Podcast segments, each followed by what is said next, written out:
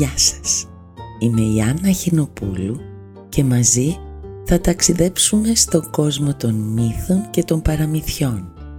Θα κάνουμε ταξίδια στη φαντασία μέσα από ήρωες που διδάσκουν, καθοδηγούν, εμπνέουν, ενδυναμώνουν, διασκεδάζουν μικρούς και μεγάλους. Καλώς ορίσατε λοιπόν στο «Μια φορά και μια ιστορία». Ο γενναίος Ραφτάκος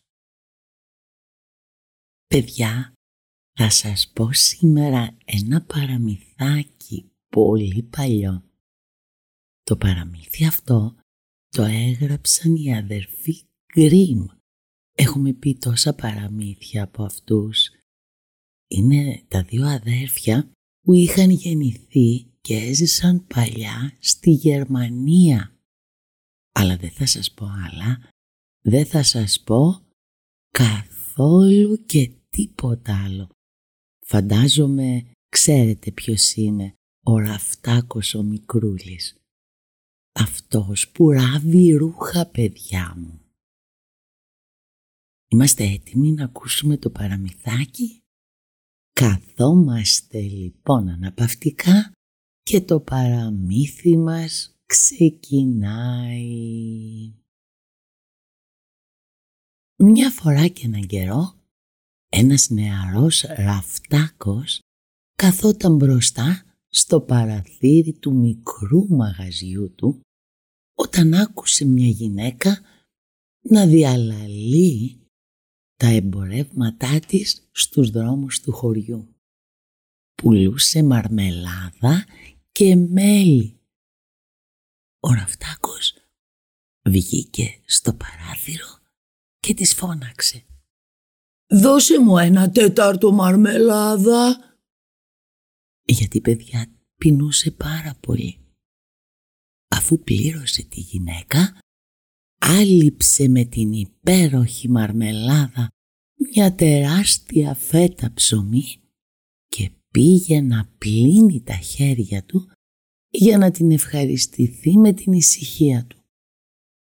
Στο μεταξύ όμως, από τη γλύκα και τη μυρωδιά την καταπληκτική της μαρμελάδας και το παράθυρο το ανοιχτό, είχε μπει ένας μήνος μύγες και είχαν πάει και είχαν προσγειωθεί παιδιά πάνω στη φέτα με τη μαρμελάδα.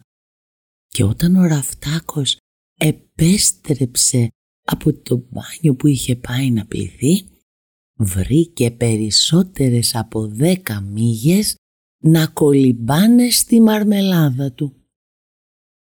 «Πω πω, τι ανέδεια!» είπε ο Ραφτάκος θυμωμένος.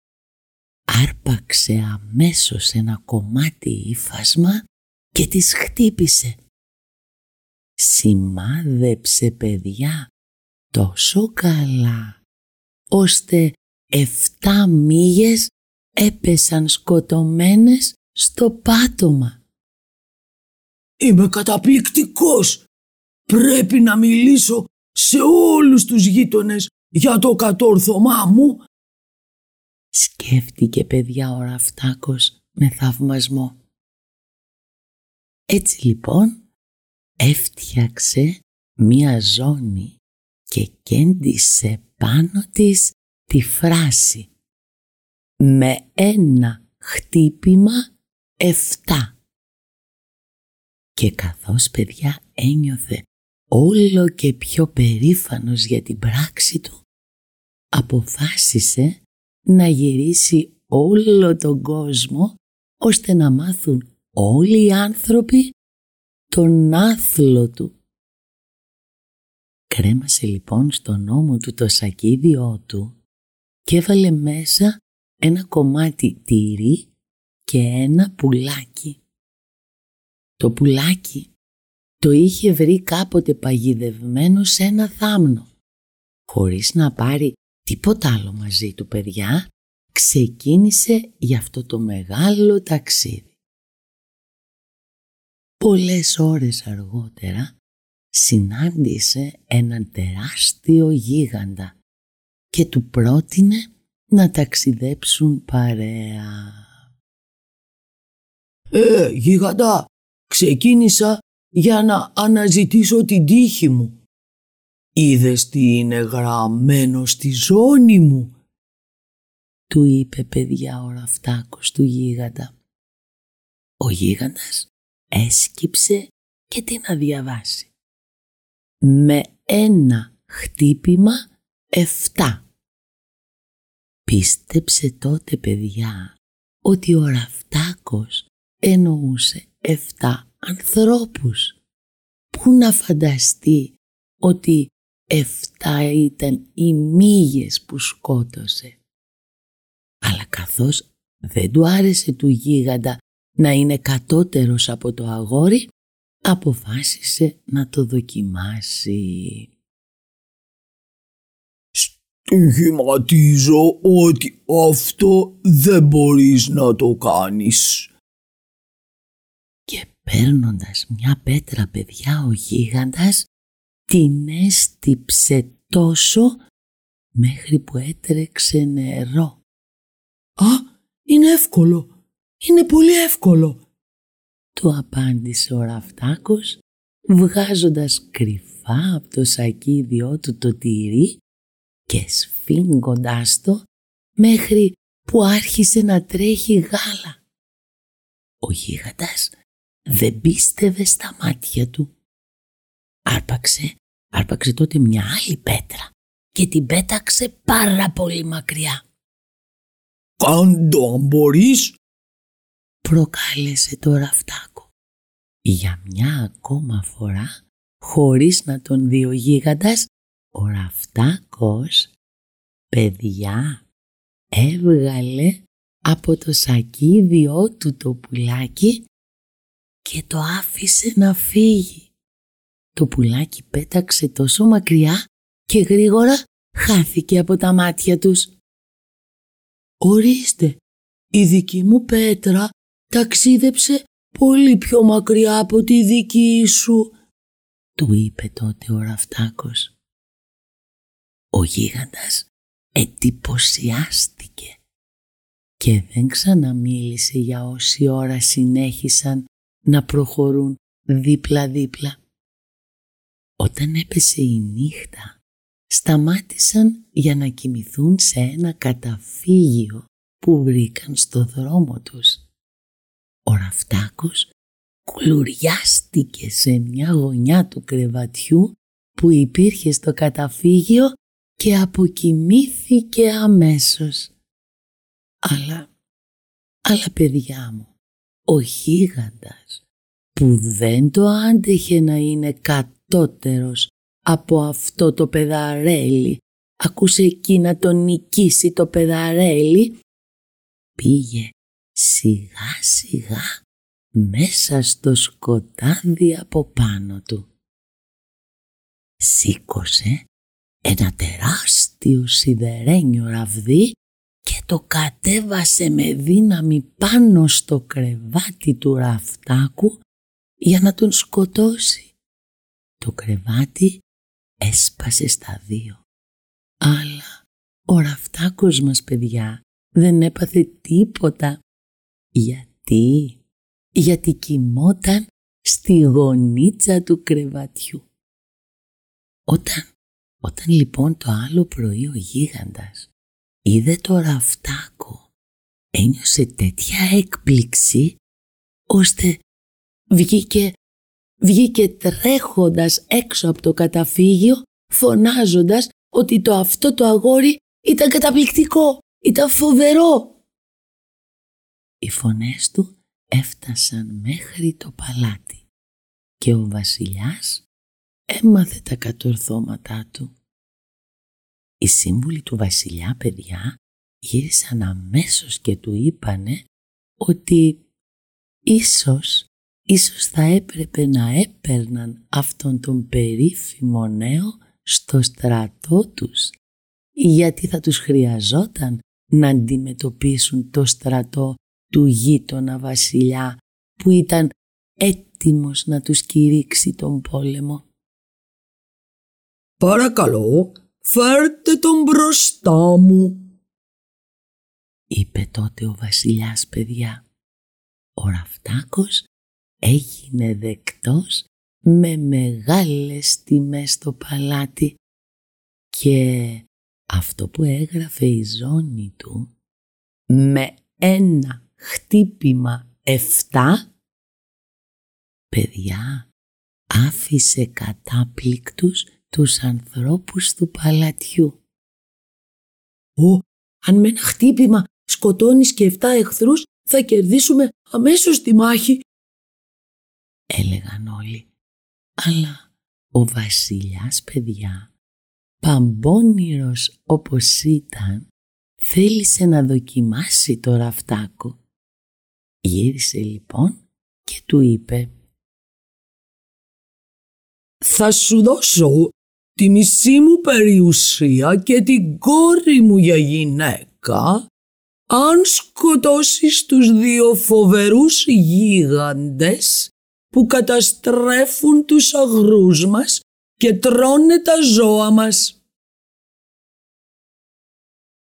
Ο Ραφτάκος βρήκε πολύ ενδιαφέρουσα την πρόταση του βασιλιά και σκέφτηκε ότι αφού εξολόθρευσε, αφού σκότωσε εφτά μύγες με ένα χτύπημα, ε, το να σκοτώσει δύο, ε, δεν θα του ήταν καθόλου δύσκολο. Συμφώνησε λοιπόν και ξεκίνησε αμέσως. Παιδιά μου, στάθηκε πολύ τυχερός πάλι, γιατί πολύ σύντομα άκουσε τους δύο γίγαντες να ροχαλίζουν. Κοιμώντουσαν κάτω από μια τεράστια βελανιδιά. Έδειχναν τόσο άγρι, ώστε για μια στιγμή ο Ραφτάκος άρχισε λίγο να φοβάται, αλλά πήρε θάρρος μόλις θυμήθηκε όσα του είχε τάξει ο βασιλιάς.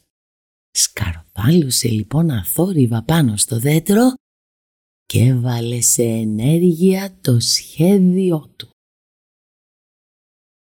Και ξέρετε παιδιά ποιο ήταν το σχέδιό του; για ακούστε.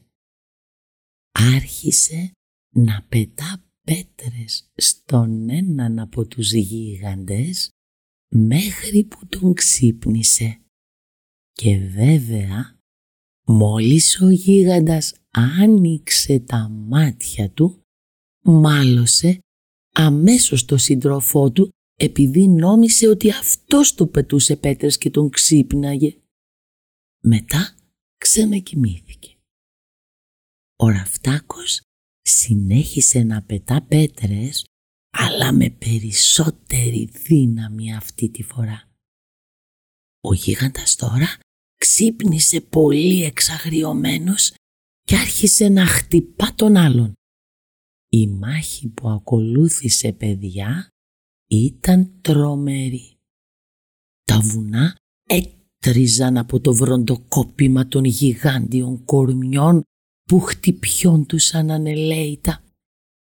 Τα δέντρα λίγιζαν από τις καυτές ανάσες καθώς ξεφυσούσαν με μίσος και φήμο τα δύο τέρατα. Μετά από πολλές ώρες μάχης έπεσαν και οι δύο κάτω νεκροί.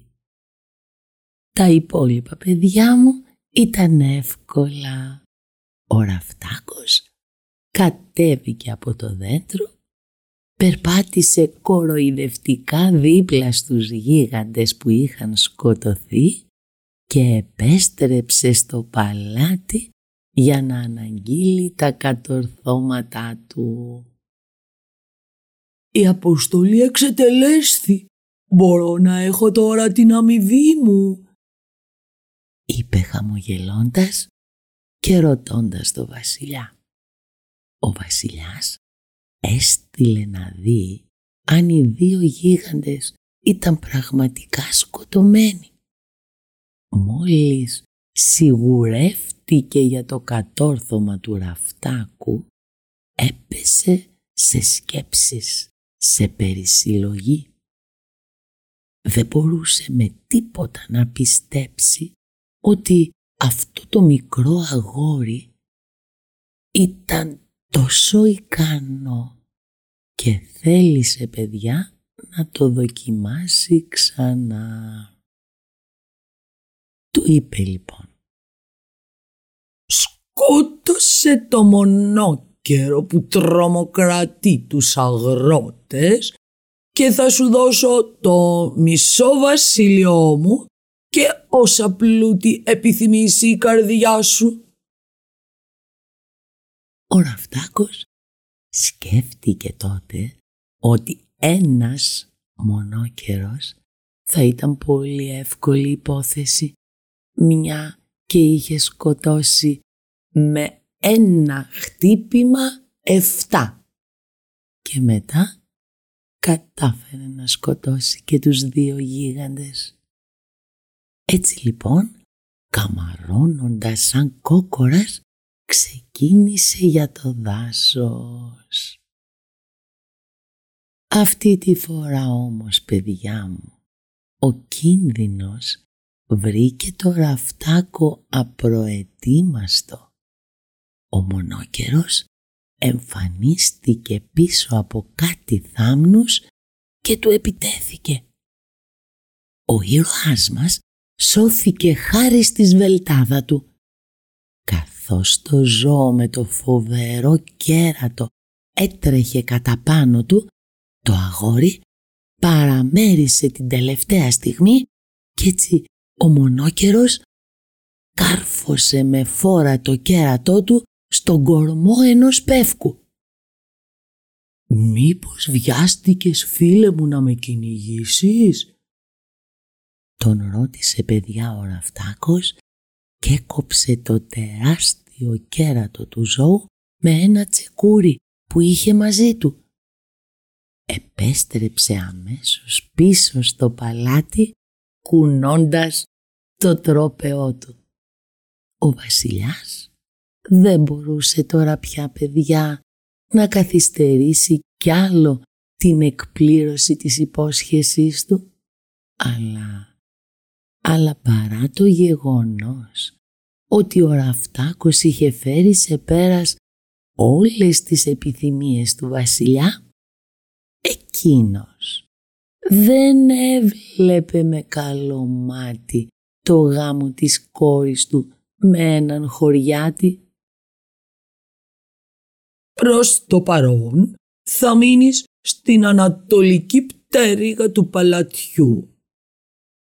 Αυτό θα κρατήσει μέχρι να ολοκληρωθούν οι προετοιμασίες του γάμου σου με την πριγκίπισσα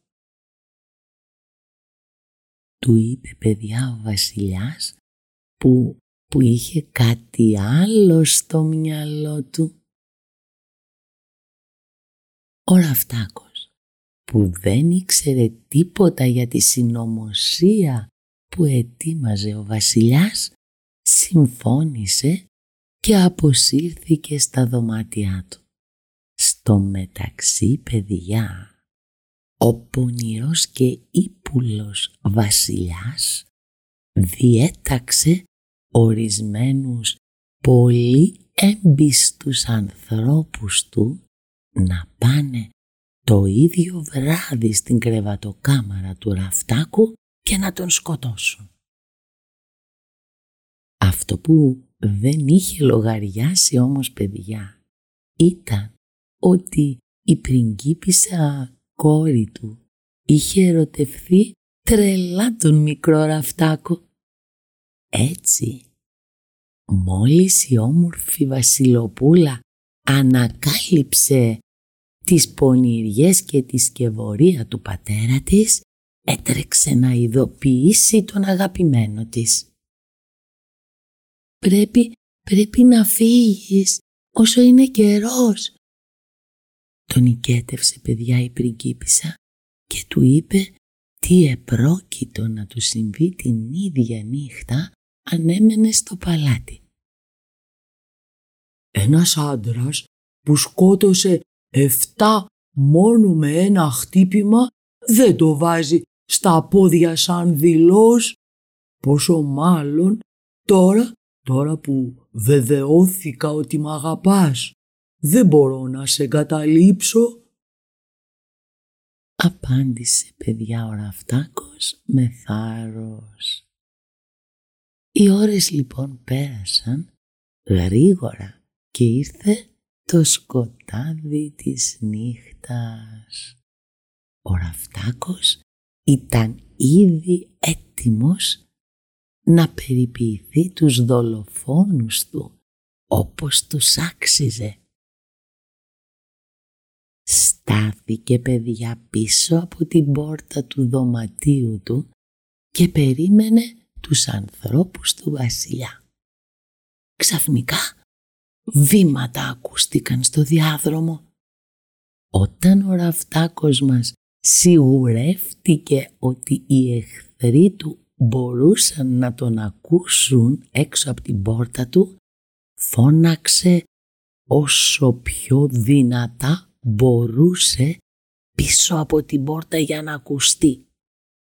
Ίσως η συμμορία των φωνιάδων μου να μην ξέρει ότι οι εφτά που σκότωσα με ένα χτύπημα ήταν άνθρωποι που με μισούσαν. Τους είχε στείλει ο πατέρας μιας κοπέλας που δεν την ήθελα για γυναίκα μου. Αυτή τη φορά θα επαναλάβω το κατόρθωμά μου μέσα σε αυτή την κρεβατοκάμαρα και μετά θα σκοτώσω και εκείνον που τους έστειλε. Οι δολοφόνοι παιδιά μέτρησαν τα κεφάλια τους και είδαν ότι ήταν εφτά. Αμέσως έφυγαν τρομαγμένοι μην μπορώντας να αντιμετωπίσουν έναν τόσο γενναίο άνθρωπο. Έτσι λοιπόν παιδιά μου, ο γάμος του Ραφτάκου και της πριγκίπισσας έγινε λίγες μέρες αργότερα και δεν μπόρεσε να τον εμποδίσει ούτε ο ίδιος ο βασιλιάς. Και μάλιστα όλοι οι ιστορικοί εκείνης της εποχής έλεγαν ότι όταν ο μικρός Ραφτάκος πήρε τη θέση του βασιλιά και έγινε ο ίδιος βασιλιάς της χώρας, βασίλεψε με σοφία και ότι όλοι οι υπήκοοι του έζησαν ευτυχισμένοι. Επίσης, παιδιά μου, στο δωμάτιο του θρόνου υπάρχει ακόμα η ζώνη που έκανε πλούσιο το ραφτάκο. Τα γράμματα, εντάξει, έχουν ξεθοριάσει λίγο με τα χρόνια, αλλά μπορείς ακόμα να διαβάσεις καθαρά. Με ένα χτύπημα εφτά.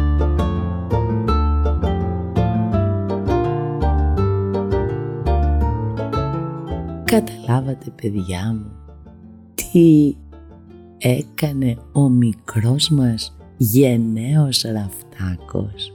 Καταλάβατε που εκεί ήταν φτωχούλης, ξαφνικά έγινε βασιλιάς της χώρας.